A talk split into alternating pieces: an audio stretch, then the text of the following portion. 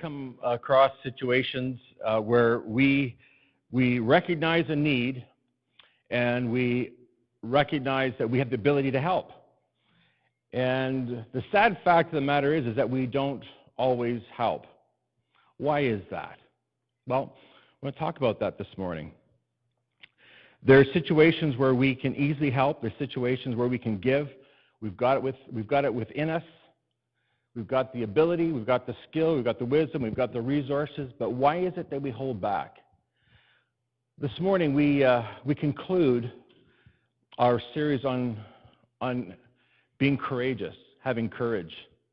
And I want to um, draw your attention to a character in the Old Testament that absolutely everybody knows. Uh, by the way, wasn't that, wasn't that impressive what these kids know off by heart? That is absolutely thrilling. I think those kids probably know more than than most of the people in the church now. They're brilliant little things. Uh, I'll get one of them to preach next week. uh, we, we, we go to the Old Testament, we, we see the story of a boy named David. Anybody, anybody ever hear of David and Goliath? Maybe you've heard that story before. David has been given a job to care for his father's sheep. His father sends David out into the wilderness to care for the sheep, and he's away literally weeks on end. And part of his job is to actually uh, not just shepherd the sheep so that they get food, but to protect them. And it was there in the wilderness that David, with his harp, would sing songs to God, writing songs, and while he's not writing songs, or well, when he's not not writing poetry, he's actually fighting off wild animals. And the Bible tells us that he has the ability to, to fight off lions and bears and, and who knows what else. Amazing for a young boy. He was a courageous boy, a boy that learned to trust God, a boy that learned to depend on God for everything that he needed. And so here's David, uh, a young boy who's close to the heart of God, who loves God with all his heart, and who trusts God to help him in whatever circumstance he finds himself in. The day comes when his dad gives him the assignment of going into town and going to bring his brothers some food. He, uh, he, he hears uh, a commotion. And he says, what is, What's that commotion all about? And someone tells him the story about how Goliath is, who is the, the, you know, the Philistine, the enemy, he's been taunting Israel and mocking and blaspheming the God of Israel. And David is incensed. He is scandalized that this uncircumcised Philistine, as the Bible calls him, is allowed to carry on blaspheming the name of God and blaspheming God's people. And so he says, uh, Who is this man? Who is this uncircumcised Philistine? He says, Let me at him. Let me at him. And someone says, Well, you're just a boy. This is ridiculous. He says, No, I can do this. I can handle this. I fought bears. I fought lions. I can handle this, this guy. This guy is nothing. And so they say, well, look, at we're before you, you know, you go off into the field there and and and uh, pick a fight with him. You better go talk to the king about this first. And the king thinks, well, nobody's fighting this guy. We've been we've had this standoff for days and days. Someone's got to fight him. And so the king thinks, well, you know what I'll do? We'll, we'll put on my armor and we'll give him my spear and my sword, and, and away he goes. But David's too little. He's too small to, to carry that kind of armor. And he says, rather than take your armor, king, rather than trust in your armor, I'm going to trust in God. I'm going to trust in the God that has helped me every step of the way. And so the Bible's clear. David departs from the king. The king says, well, go to it. And, you know, it's like I can hardly, I can't watch this. I can't bear to watch. David heads out to the battlefield where Israel and the Philistines have a standoff and he scoops up his stones and he starts running towards the giant. He's ready to kill him. And you know the story. Picks up the stone, puts it in the sling, begins to spin that thing. And everybody, the, everybody is taunting him, laughing at him. Not only is the enemy laughing at him, but his own people are laughing. His own brothers were mocking him and, and, and, and putting him down, but he doesn't care. He's got a job to do. Swings that stone around and pop! Hits the giant in the forehead, and the Bible says the giant falls down. David runs over, cuts off his head. It's quite gory. Great stuff for children. Uh, he picks up the head and he says, Look at this. This is a trophy. This is a trophy of God's grace, God's strength, God's power. Know today, Israel, know today, Philistines, that God is greater. And God helps those who trust Him. God helps those who will take that step of faith and say, God, I'm willing to do what you want me to do. Now, I want you to know something today. This is really the essence of Christianity, the very essence of this Christian faith, this faith that we call Christianity, is all about trusting God and doing what He says. How many understand that today? That's a definition for faith, but that's a def- definition of Christianity. It's trusting God and doing exactly what He says. Look at the scripture verse here in, uh, in John, 1 John chapter 3, 16 to 17. And if you could read that with me. This is how we know what love is.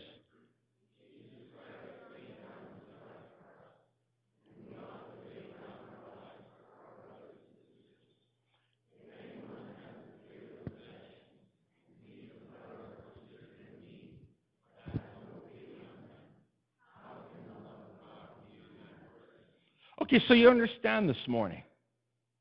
The thing that, that triggers action in the believer, the one who calls himself or herself a Christian, is that he sees or she sees a need. David saw a need, he rose to the occasion, he said, I got to meet the need. It didn't occur to him that he should look out for himself or that he should try to protect his own skin. It didn't occur to him that he should let maybe somebody else do it. Folks, understand this today. It takes tremendous courage to follow Jesus. But you understand that the very definition of a Christian is that he or she is a Christ follower.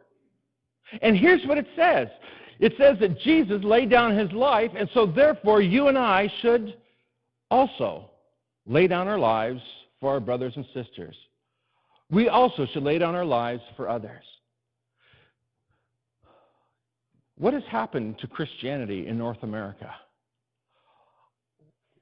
When, when did we stop doing this? At what point did we lose our courage and think, you know what, the Christian life or the Christian message is all about living for me? That is, unfortunately, a message that has been preached pretty consistently over the last 20 to 30 years. It's all about me. And that the Christianity that God wants for me is a Christianity that's going to make me happy and make all my dreams come true.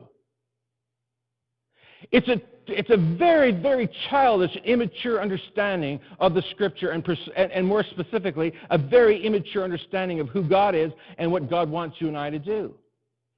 God has called you and me to follow Jesus and to be prepared to lay down our lives for others, to do that which is uncomfortable, to do that which is maybe completely outside our comfort zone. Let me give you an example. When I was uh, 16 years old, I just got my license. I mean, I think I think I just turned just turned 16, and boom, I got my license almost the next day. And uh, my dad let me drive his his uh, old car, his old uh, hobby car, which was a 48 Dodge uh, Dodge Special Deluxe. Uh, the doors, the suicide doors. Anybody remember those cars? The doors that open backward. Yeah, and so the reason they call them suicide doors is because if you were sitting in the back seat and you actually open it while the car was in motion, it would just whip you right out of the car and send you flying. Uh, not only was it, uh, not only were they, did it have suicide doors, but it also had uh, push start. You have to push the button to start it. This, uh, this is way before Mazda or, or any of the other cars doing it. Back in 1948, push start. The only problem is that sometimes that starter wouldn't work.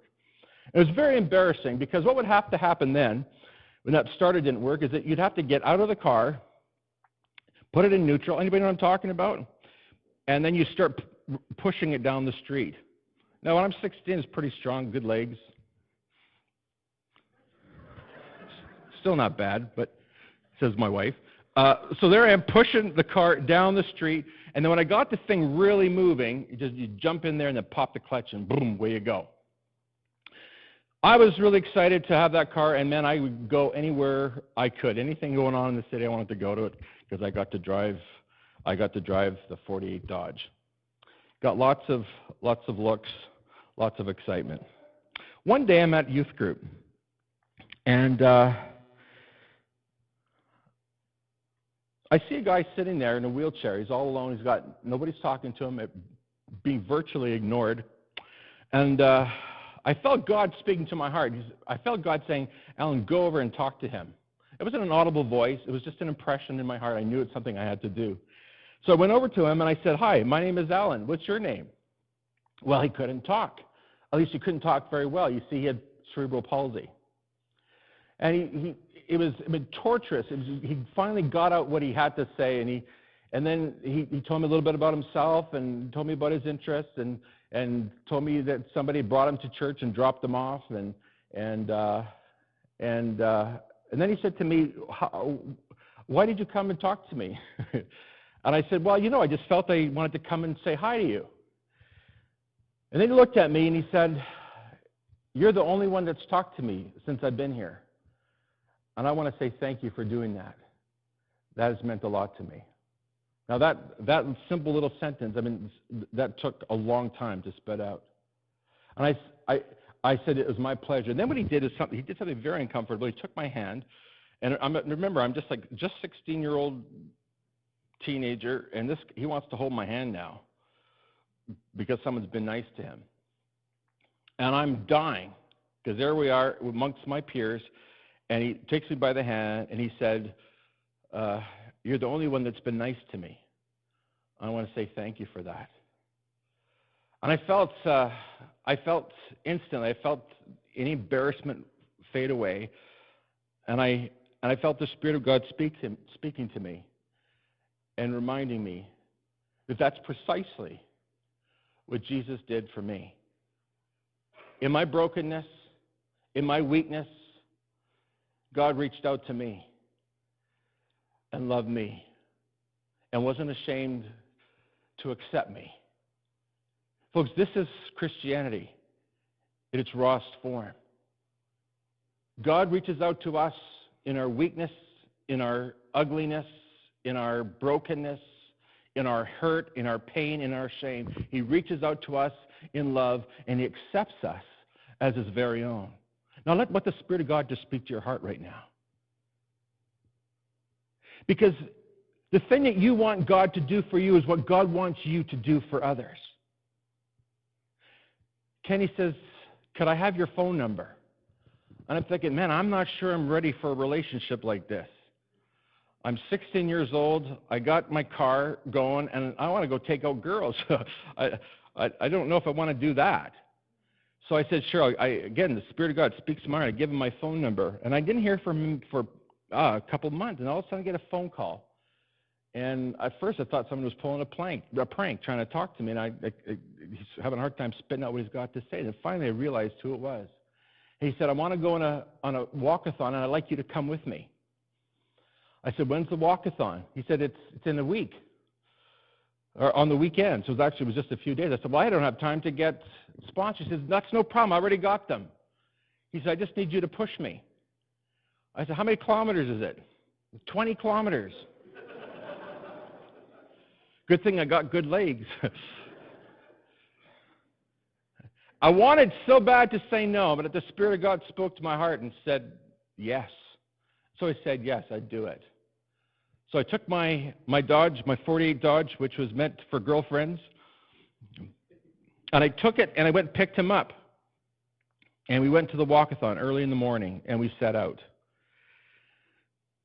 And it turns out I had really good legs because we were, uh, we were some of the very first that arrived at the finish line. And when we arrived at the finish line, this was Kenny. It's like he did it all by himself. And there I am, soaking wet, sweat falling off my face, and just pushing that wheelchair to the finish line. Everybody clapped, and Kenny took all of the praise. And thank you very much. Nobody saw me having pushed 20 kilometers. Nobody even noticed I was there.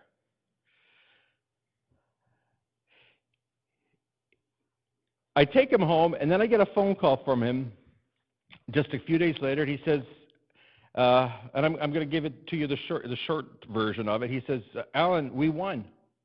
I said, What do you mean we won? He goes, Well, I won. I said, What did you win? He says, I got the most sponsors. And for that, I get a free trip to camp. I said, Well, that's fantastic, Kenny. I'm so happy that you get to go to camp. He says, Well, I didn't, I didn't just get one free pass, I got two.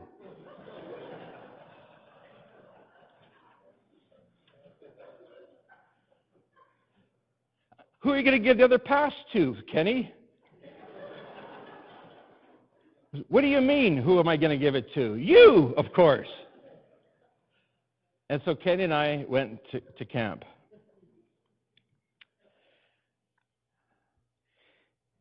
We went to camp for the weekend. Actually, it was a four day, four day camp. And he said to me at the end of all, I was really quite tired because I was literally waiting on him. I remember, I'm 16 years old, waiting on this guy um, like a personal caregiver. Um, huge responsibility. And I'm tired and I'm feeling a little bit sorry for myself. And when just at the very end of the whole the whole week, he looks at me and he says, "Alan, I want to say thank you because this has been the, the best time of my whole life. I have never had so much fun. I've never been so happy as I've been, and I want to say thank you for making it possible." Well, suddenly all the feelings of, oh man, this is so hard, this is so tough, and do I have to do Suddenly that all washed away, and I, I found myself having to get away to a corner by myself where I could just have a moment with God. And I found myself just weeping and saying, God, thank you. Thank you for the privilege of being able to help make someone's life just a little bit better.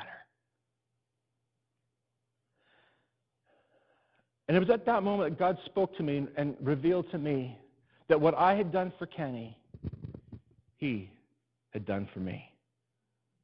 I want the Spirit of God to speak to your heart right now. Because, folks, this really is what Easter is all about.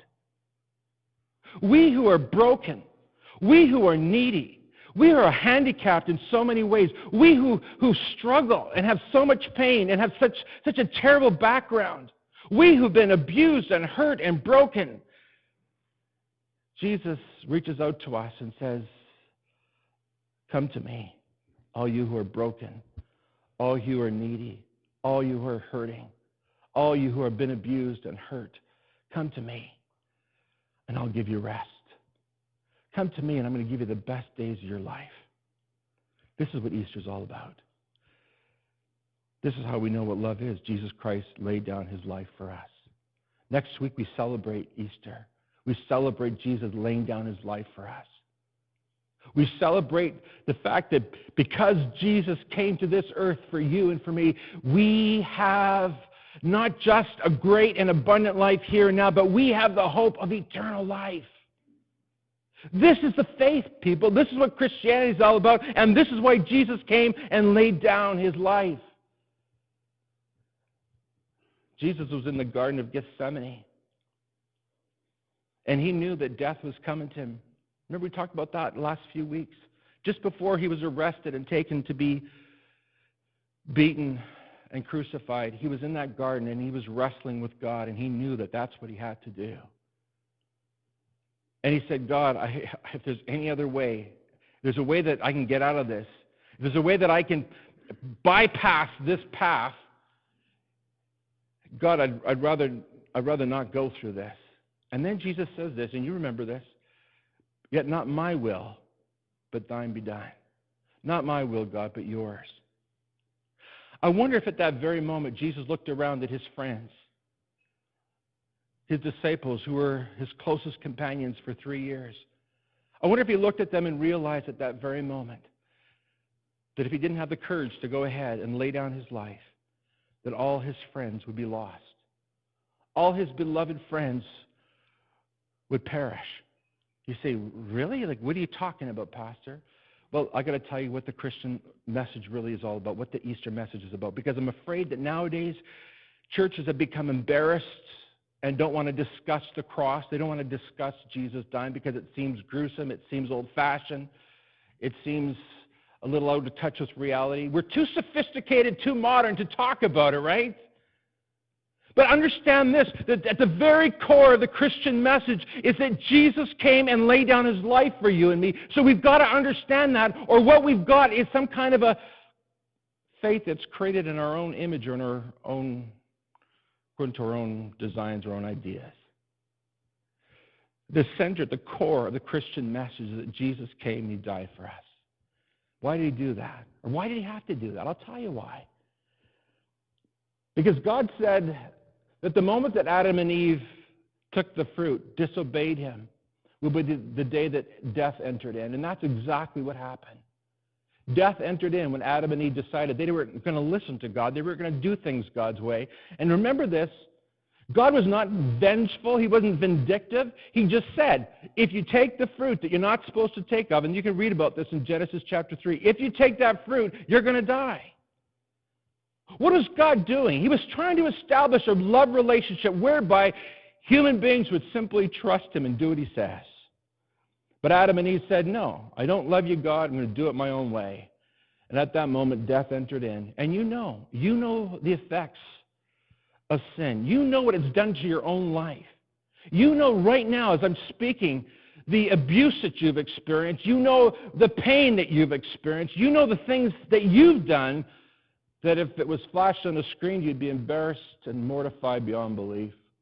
But the fact of the matter is, is that every one of us here is acquainted with sin, with the effects of sin. And we understand that by nature we are self centered. We understand that by nature we don't honor God, we don't please God. And it was for this reason that God sent his Son into the world. Now, isn't this interesting? Not only does God promise death to those who disobey him and don't accept him and don't receive him, but he actually also gives the antidote. He gives the solution. And the Bible says that while we were still sinners, Christ came and he died for us. The Bible says that the wages of sin is death, but the gift of God is eternal life through, the, through Christ who loved us. Jesus laid down his life for you and for me and took upon himself the punishment that our sin deserves. Now, understand that today. That is the central message of, of Christianity. That is who we are. That's what we're about. If you take that message out, if you, if you divorce that message from the Christian faith, then you don't have Christianity. I don't know what you have. You've got a great philosophy, I guess, but you have no assurance of eternal life. You've got no assurance that God is with you and on your side. And here's what God wants He wants to reestablish a relationship with us. And the fact of the matter is, is that every, each and every one of us, myself included, is like Kenny, broken and desperately in need of a friend. And that's why the Bible says, Greater love has no man than that he lays down his life for a friend. Jesus looked at his friends in the garden and he says, If I don't go through with this, if I don't go lay down my life for my friends, they will not have eternal life. And guess what? Jesus looks at you as his friends and he says, If I don't go lay down my life for my friends, they will not have access to eternal life. And here's a wonderful thing is that everybody who believes in what Jesus did, the Bible says is very clear. If you put your faith in what Jesus did at the cross, if you say, God, you did that for me, then, then you're saved. And as the kid said in that scripture verse, if you confess with your mouth that Jesus is Lord and believe in your heart, you will be saved. Jesus calls us to, to follow him, to follow his example. Because some people think that Christianity is all about getting saved. If I just get saved, if I just say a sinner's prayer, and if I just ask Jesus to forgive me for my sins, I'll go to heaven, everything's cool. Right? Well, listen, that's half of the equation. The other half of the equation is this Jesus laid down his life for us, and we ought to lay down our lives for our brothers and sisters. And it takes courage to do that. It takes courage to reach out to the Kennys that surround us. It takes courage to reach out to the people in our lives that are, frankly, not terribly attractive and not terribly lovely and actually difficult to cope with. You know what I'm saying? It's easy to be nice to people who are nice to you, but it's quite a different story to be nice to people who don't return your love, who are not kind to you. And yet, Jesus, there's no footnotes in the Bible here, people. Look at, looking at that. There's nothing in the footnotes that says Jesus laid down his life for those who really love him. It doesn't say that. It doesn't say that Jesus laid down his life for the people who've got, who've got money. Or Jesus laid down his life only for those in North America. Or that Jesus laid down his life for people who, who are, are good. Jesus laid down his life for all. Because the fact of the matter is, is that every one of us has sinned and fallen short of God's very best. Do you understand that today? This is Christianity. This is, this is the core message. And if you don't get this, you don't get what we're about here. Jesus calls us now to go and be like him, to reach out to that brother or sister who's in need, to show pity on those who have no hope and no help. That's why we're going to Africa. That's why we went to Africa. That's why Dennis and Karen went to Burundi recently. Why? Because they have it within their ability to go and meet the needs of the people in Burundi. What are you willing to do? You know what? Kenny looked at me and he said, uh, Well, everybody thought Kenny was a hero. Everybody, after he did that, that 20 kilometer walkathon, everybody thought, man, what a hero that Kenny is. Being in a wheelchair and having cerebral palsy and being able to make it 20 kilometers. Everybody looked at Kenny and said, man, there's a hero. But Kenny looked at me and said, I'm his hero. Let the Spirit of God speak to you right now. Because you have it within you to be a hero to your kids, to your spouse, to your neighbors, to the people that you work with, the people you go to school with. God's calling you to go and be Jesus to people who are broken and hurting and in need. And sometimes all it takes is, is just a willingness to sit and listen. I had somebody come to me fairly recently, and he said, I've, I've been to different churches, and wherever I've gone, I've been rejected. People don't seem to have time for me. They, they look at me and they, they judge me. And I said, uh, How do you feel here? He says, Well, this is why I, came, I wanted to talk to you. I want to know what's going on. I said, What do you mean? He goes, How come nobody's judging me here? I said, What do you mean? He said, Well, every church I go to, they, they, they don't talk to me, they, they judge me. They actually, one, a few places asked him to leave because he didn't dress just exactly the way they wanted him to dress. And I said, You know what? Uh, let's call him Richard. Richard, God loves me unconditionally. I don't have to perform a certain way. I don't have to I don't have to be good enough to be loved by God. God loves me unconditionally. And not only does he love me unconditionally, but his love knows no bounds. It's, it's an eternal kind of love. There's just, there's just no end of it. He says, Well, you know what? And this, this is one of the best compliments I've ever had in my life as a Christian and as a pastor. He says, I feel I'm getting that from you. And he started to cry. And he started to tell me his story how he was given up as a, as a baby. Parents didn't want him. Was in an institution. Wasn't even raised in a foster home, an institution. Didn't know what to do with him.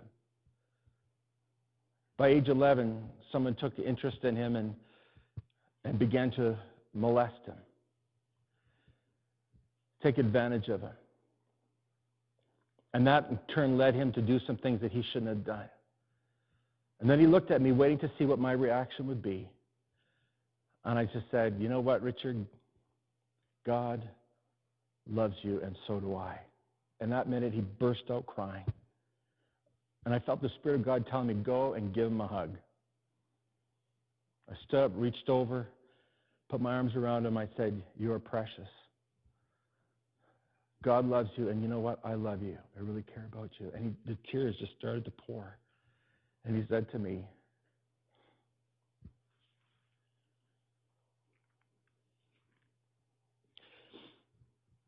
You're the first person that's ever been nice to me. And I said, Jesus, thank you. Thank you for the privilege and the honor of being able to be your love to somebody here on this earth. And guess what?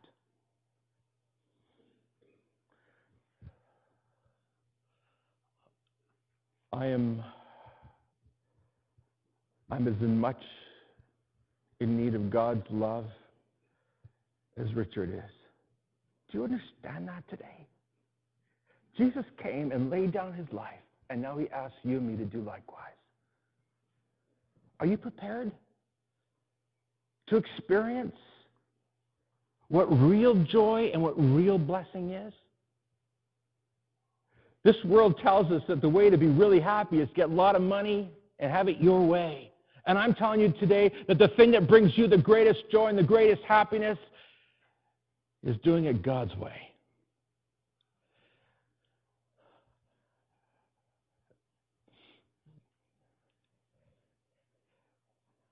I wonder, uh, wonder how often you and I make excuses and say, you know what, I, I can't, I can't afford to give. I can't afford to be generous. I got to, you know, I got to look out for myself first. I wonder about how many of us judge others and say, you know what, they, those, those poor people, they need to pull up their, their bootstraps and they need to get it together and they need to organize themselves. Or that one who's depressed, uh, you know, they, they, that, they, they got to get it together. They got to start reading the Bible and start praying. And, and what happens when you're so depressed and you're so down that you can't even read a book? Listen to me. God calls us to go and be his hands and his arms and his mouth and put our arms of love around the one who's broken and speak words of love and encouragement to the one who's depressed and down. You know, as a, a Sunday school teacher, and uh, I had a class of boys who were about eight, nine, ten years old. Anybody ever work with boys that age? Like most adults have a hard time with kids. I was 15 years old, classroom full of boys. And I'm going to tell you, some of them were good. Some of them were good, and some of them were really bad. There's one boy who was particularly bad, and it seemed that he had the ability to sway and influence the whole class. And I remember praying and saying, God, get that kid under control or I quit. Anybody ever do that? Maybe a parent here today? Get that kid or I quit. Out on the street. I'll send him to the pastor's house. You ever feel like that?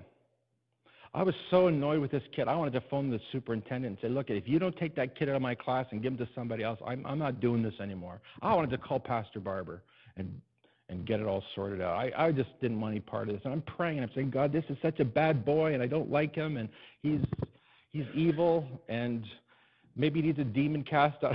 I don't know. There's something wrong with this kid. And, and then all of a sudden I felt God speaking to my heart.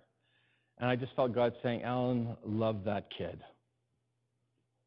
Now I'm 16 years old, 15, 16 years old. And uh, I came to my Sunday school class that Sunday with a different attitude. I came now not as a teacher that's got to control the kids in my class, but I came as one who is an ambassador or an emissary sent by God to make a difference in these kids' lives.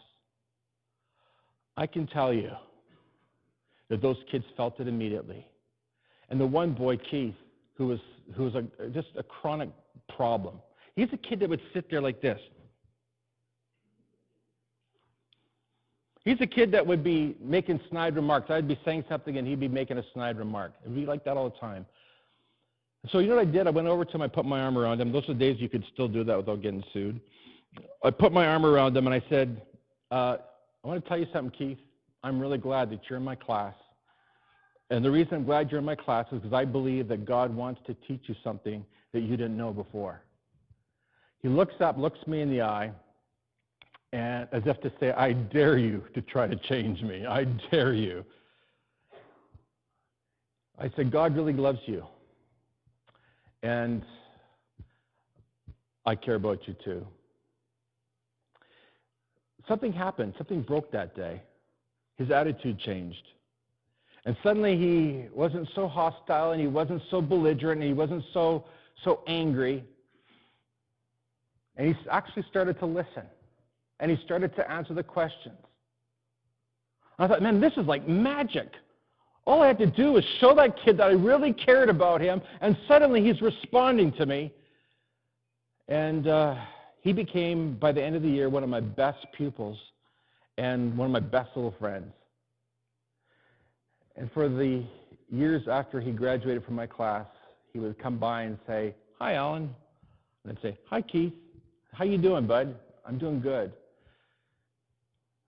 You see, I had the privilege of leading him to Jesus, and he asked Jesus into his heart, and his life was radically changed. And uh, he said, I'm, I'm doing great. And he did that for about three years. How, how you doing? Great. I'm doing great.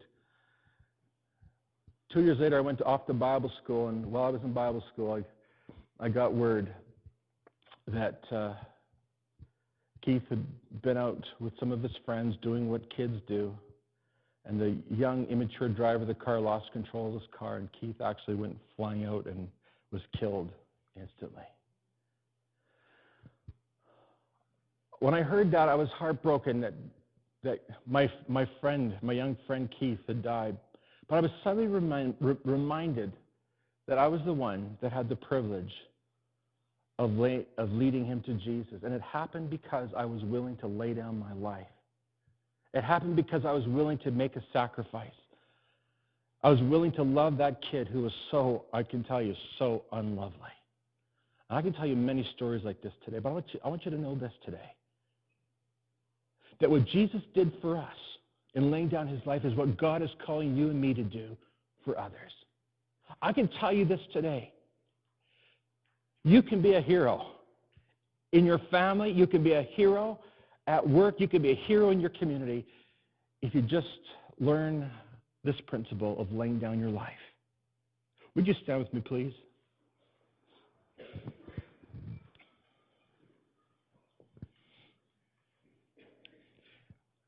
Cross Church looks for every opportunity to allow you to be a hero. That's why we go to Lighthouse Mission. That's why we go to Zambia. That's why we're going to Burundi this summer. That's why we're going to the Philippines this summer. It's so that you can be a hero and you can discover for yourself what it means to be used by God. I'm going to tell you there's no greater kick, no greater thrill, no greater high in all the world than being used by God. This is why we have our kids club program. That's why we have our youth program. And that's why we give you opportunity to give so that you can discover for yourself what it means to be used by God.